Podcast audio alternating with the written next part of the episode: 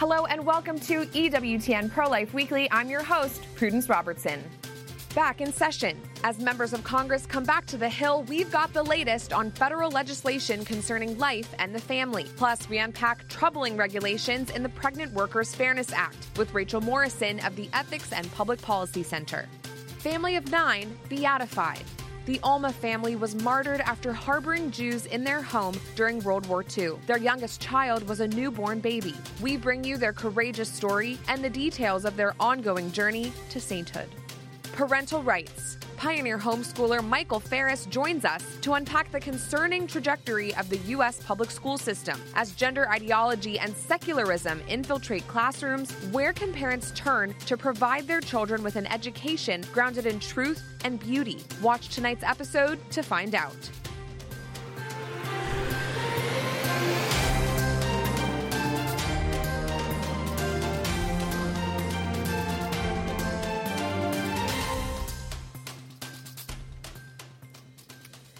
Congress is back in session this week after the month long August recess, in which members traveled back to their home districts to spend time with their constituents, fundraise, and get work done back on their home turfs.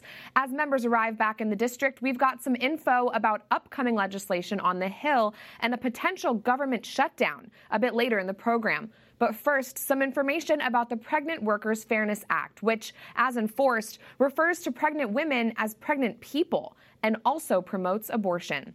Rachel Morrison is the director of the HHS Accountability Project at the Ethics and Public Policy Center, and she joins me now to explain more. Rachel, thanks for being here. This law is a bit complicated because it's designed to enforce regulations that are put forth by the current administration. Can you explain how the Pregnant Workers Fairness Act is different from other laws? So, the Pregnant Workers Fairness Act filled a gap in employment law and discrimination law by requiring that employers provide their employees reasonable accommodations for pregnancy, childbirth, or related medical conditions unless it poses an undue hardship on the employer. Now, Congress gave EEOC rulemaking authority to implement this law, and their regulations would be binding on employers once they're finalized. Mm. And you're an expert in this type of regulatory law, Rachel. What language in this version of the PWFA concerns you? The PWFA has pretty basic language. It's supposed to be pro woman, pro mother, pro childbirth, pro baby, and yet the EEOC has decided to interpret pregnancy, childbirth, or related medical conditions as an imposing an abortion mandate on employers across the country that they mm. have to facilitate and accommodate their employees' abortions. They've broadly defined pregnancy, childbirth, and related medical conditions to cover abortion, potential pregnancy, use of birth control, IVF and other other things that are not pregnancy, childbirth, or even medical conditions. Hmm, interesting. And so, what are the actual ramifications of such a law once it's enforced? How does it impact women, for example, when they're seeking prenatal care? Under the law, a woman who's seeking prenatal care who is pregnant would be entitled to a reasonable accommodation unless it poses an undue hardship from their employer. And that's what the law was supposed to do, and that's what Congress intended. However, EEOC goes beyond what the law says and what Congress intended to impose this abortion mandate. Mm, very interesting. And can anything be done by members of Congress to remove the concerning language that allows for abortion and more directly apply real resources to the people who need them, Rachel? There's an opportunity after the regulations are finalized for Congress to revoke the regulations since it is controlled by Democrats right now. It's unlikely that that will happen. Ultimately, these regulations will probably end up in court, and the courts will have to decide whether a law that does not say abortion once uh, and a law that was passed with Democrat co-sponsors and Republican co-sponsors saying on the floor that it does not cover abortion, whether that law does in fact require abortion accommodations. Mm, we'll be keeping an eye out for that. And Rachel, is there anything else we need to know about this? This is a, an in the weeds topic that not a lot of people are tracking. Anything else we should know? Well, the public should know that the proposed regulations by the EEOC are open for public comment, and they have an opportunity to weigh in and let their voice be heard. That these that these regulations should not enforce um, an abortion mandate on employers. If they're looking for an opportunity to comment, the deadline is October 10th. Uh, Catholic Vote uh, has an easy way for you to comment. If you Google Catholic Vote, Abortion, Pregnant Workers Fairness Act, it should be the top hit. Um, and folks can weigh in and let the EEOC know that this law should be about protecting women, uh, supporting them while they're working and pregnant and after childbirth, and not imposing an abortion mandate uh, to force employers to kill, uh, be party to killing of their employees' unborn children. Mm. Very good to know. Rachel Morrison of the Ethics and Public Policy Center, thanks for joining us. And now the latest from Capitol Hill, where the Republican Party seems icily divided over support for House Speaker Kevin McCarthy of California. This division could impact whether or not crucial spending bills are authorized in the coming weeks. Republicans, led by Leader McCarthy, have a goal of reducing the federal spending limit to about $120 billion less than what was agreed upon in the Biden debt relief deal earlier this summer. While some Republicans want to force a government shutdown before having to rely on Democrat votes to pass spending bills, Others argue that it would bode well with their constituents if they came to a deal, as it would prove to the American people that they could lead the country well, given an opportunity to control the Senate and the White House. And speaking of the White House, in a statement earlier this week, Leader McCarthy officially opened a formal impeachment inquiry into President Joe Biden.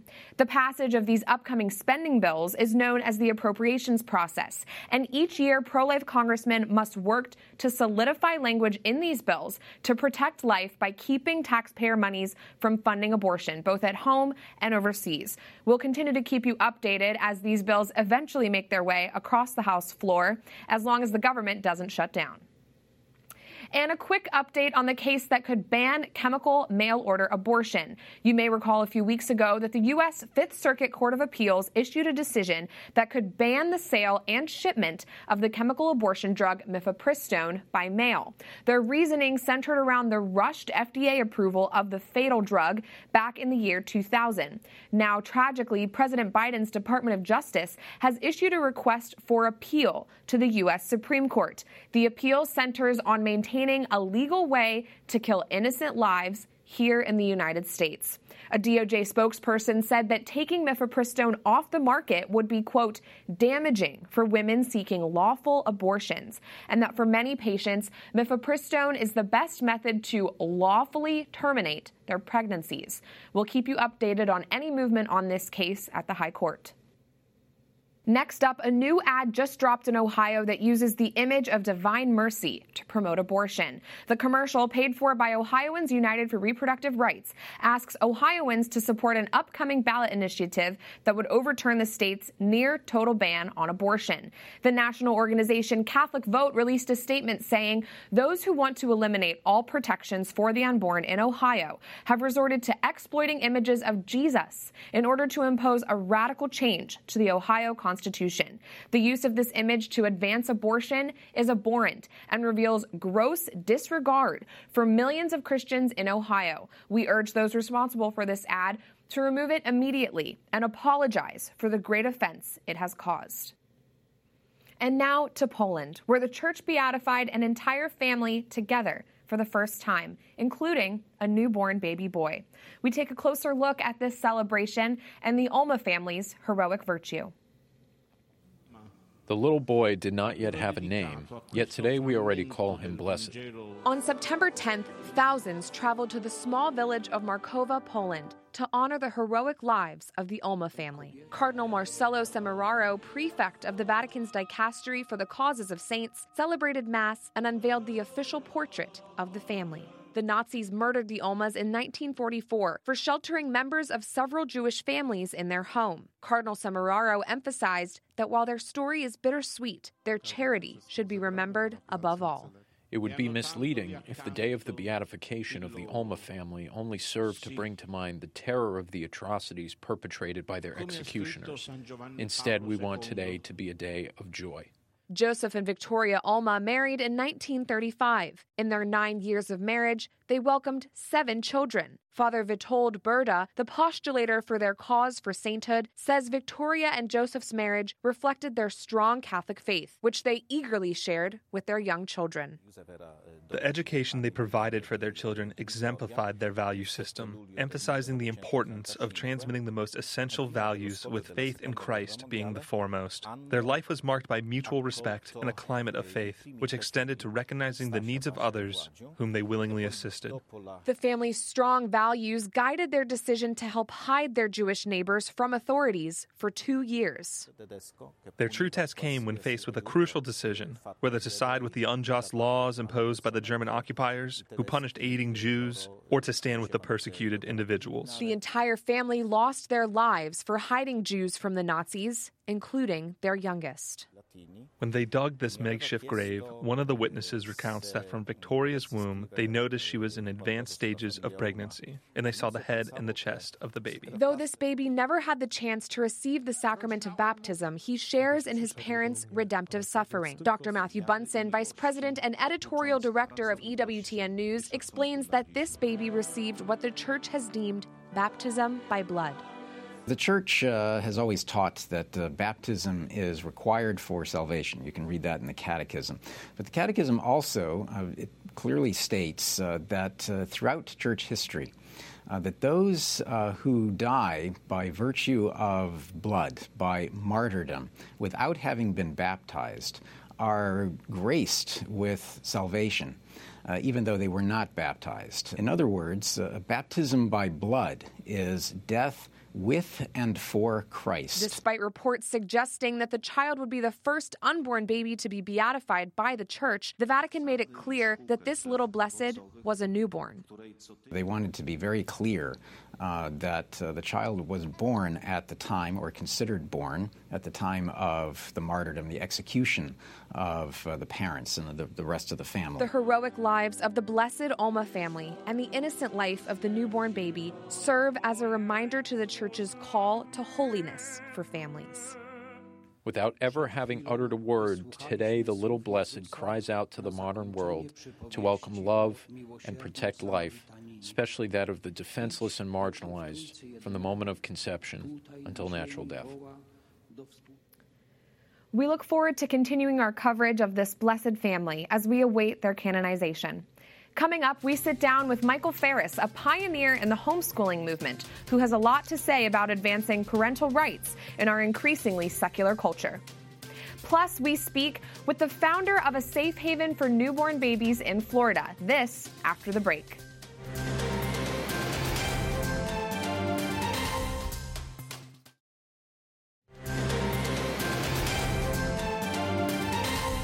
You're watching EWTN Pro Life Weekly. I'm Prudence Robertson. Welcome back to our program. As more parents become concerned about what their children are learning in schools, the choice to homeschool kids is becoming increasingly popular.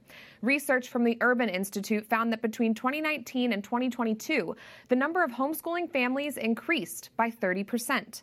Why, you might ask? Some parents' reasons include dissatisfaction with the education their kids are receiving, concerns about their school environment, a desire to improve family life together, and increased desires to provide moral and religious instruction to these young minds. With more families homeschooling, some believe that government funds allocate, allocated to public schools should be reassessed and monies should be reallocated to support homeschooling families. One man who has been at the helm of the homeschooling community for decades is Michael Farris, a lawyer who is largely responsible for the legalization of homeschooling nationwide. Farris has also defended numerous parents and families against people promoting radical ideas in schools and in the public square. The founder of Patrick Henry College, Farris also recently served as the CEO of the Alliance Defending Freedom. Mike, thank you so much for joining me today. Set the stage for us here just how long have we been fighting this battle to protect kids from dangerous agendas in schools and in the broader culture? I know that your experience goes very far back in this. Well, I became a lawyer in 1976, so that's uh, getting close to 50 years ago, 47 to be precise. And um, I got involved in the, the public school side of the battle right out of the gate. Uh, within you know a year or two after becoming a lawyer, I was litigating cases involving parents' rights in public school and, and trying to uh, fight back against some of the craziness that was going on, anti-Christian uh, curriculum and other things of that nature. But uh, in 1983, um, our family uh, had been homeschooling for a year, and I realized there was a need for the Homeschool Legal Defense Association. So I started fighting homeschool battles in 1983, and we uh, that the organization that I started, HSLDA, is now 40 years and six months old. So it's been a, a wonderful run, and I, I um, I stopped being employed there a few years ago when I went to work for ADF, but mm. I'm still the chairman of the board of HSLDA and have been now from the very beginning. Mm, a great organization. And obviously, you know a lot about the problems in public schools. What about private schools? Is it just as bad there, in your view? Well, it, it depends on the private school. Uh, it can be. Uh, the, uh, the vast majority of secular private schools are just as woke as the public schools. Mm. Unfortunately, some even some uh, uh, Christian and evangelical and, and even Catholic schools are um, are a little too woke for what I would be comfortable with, with for my own children. Right. And uh, and so I, I, think it's you know it depends on the on the school and the faithfulness. Uh, there's an old uh, radio preacher named J. Vernon McGee that said there are three kinds of people. There are believers, there are non-believers, and in his Southern Twang, there are Mike believers. And so um, we have to be careful of that in the um, private school world. And the, the make believers are especially dangerous. So mm. there are faithful schools in that regard. Um, and then there are not so faithful schools. Mm. Thank you for sharing that. And we hear a lot about the confusing gender ideologies, the revisionist history that's being spread across American classrooms, subjects that parents widely reject. They don't want their kids exposed to these things. Mm. What are the subjects that should be emphasized in a, in a growing child's education? Well, from an academic perspective, uh, K through 12 education should be about mastering two things and then exposing your child to a number of things. The mastery is two languages the language of words and the language of numbers. Mm. Uh, to succeed in life, everybody needs to have a basic mastery of those two things. Uh, the more math you, you go, the higher you go in math, you become more specialized in the sciences and engineering and th- that sort of thing, and computers. Um, and the higher you go in words, you might, you know, be a lawyer or be a journalist or write stories. But everybody, everybody needs a basic mastery of those two languages. Mm-hmm. And then, um, you know, you should have an exposure to history, exposure to science, and exposure to uh, literature and other things to uh, enrich your education. But you you'll master those things, if at all, at the collegiate level and then even the postgraduate level. So, so it's mastery of languages, exposure to a lot of good things. But then, from my perspective, the foundation for it all, the fear of the Lord is the beginning of wisdom. Mm-hmm. And so, uh, having that Christian worldview as the context in which we learn uh, those skills, those exposures, those those things that we're going to master, um, the development of the soul, along with the development of the mind, uh, should not be divorced in my mind. Uh, they should be, you know, joined together, and a properly raised child will see both academic success and, import, and very importantly, spiritual success. Mm, I love the way how you so clearly laid that out. And and how can parents who have chosen to homeschool their children, or or even just have taken a more active role in the, in their kids' schools, um, trying to understand what their kids are being taught, how can parents harness their influence and really change what's happening in our education system, or have we reached a point of no return? Well, I don't think it's a, a point of no return because uh, there have been some very successful school board races that, where parents have risen up and said, enough of this. Mm. Uh, I, I, think that the teachers union and the teacher training colleges are, you know, very committed to uh, the opposite ideology.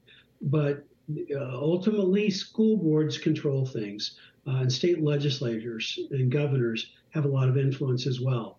And so uh, the federal government to some degree, but, but I think it's the state and local that is the, the bigger and more important fights in the education arena.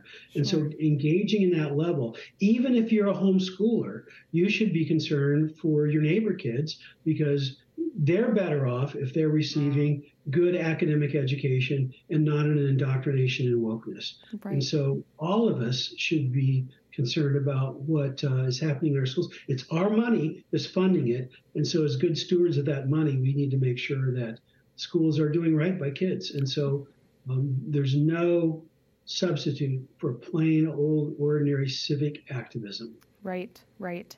And Michael, we have one more question before I, I let you go. Obviously, the footprint of homeschoolers here in the United States has grown to be something we may never have imagined. Looking forward, about 10 years down the road, how do you envision American education to be? Well, uh, on the good side, I hope that there's a lot more choice, that the, the monopoly of the public school has been broken. We're on the way to, to achieving that.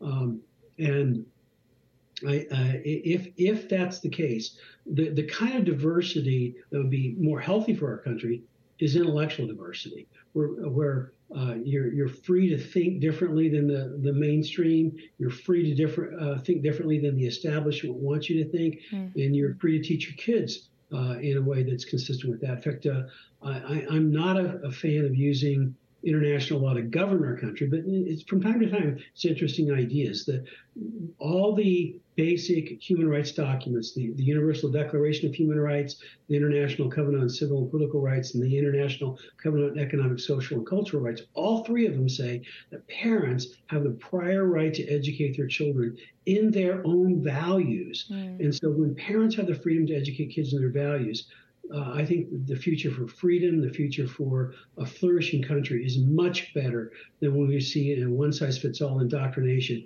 especially in the woke ideology that's controlling so much of the educational sector these days. Mm, it's very fascinating. Well, thank you so much for joining me. This has been an eye opening discussion. Michael Farris of the HSLDA, thank you for joining us.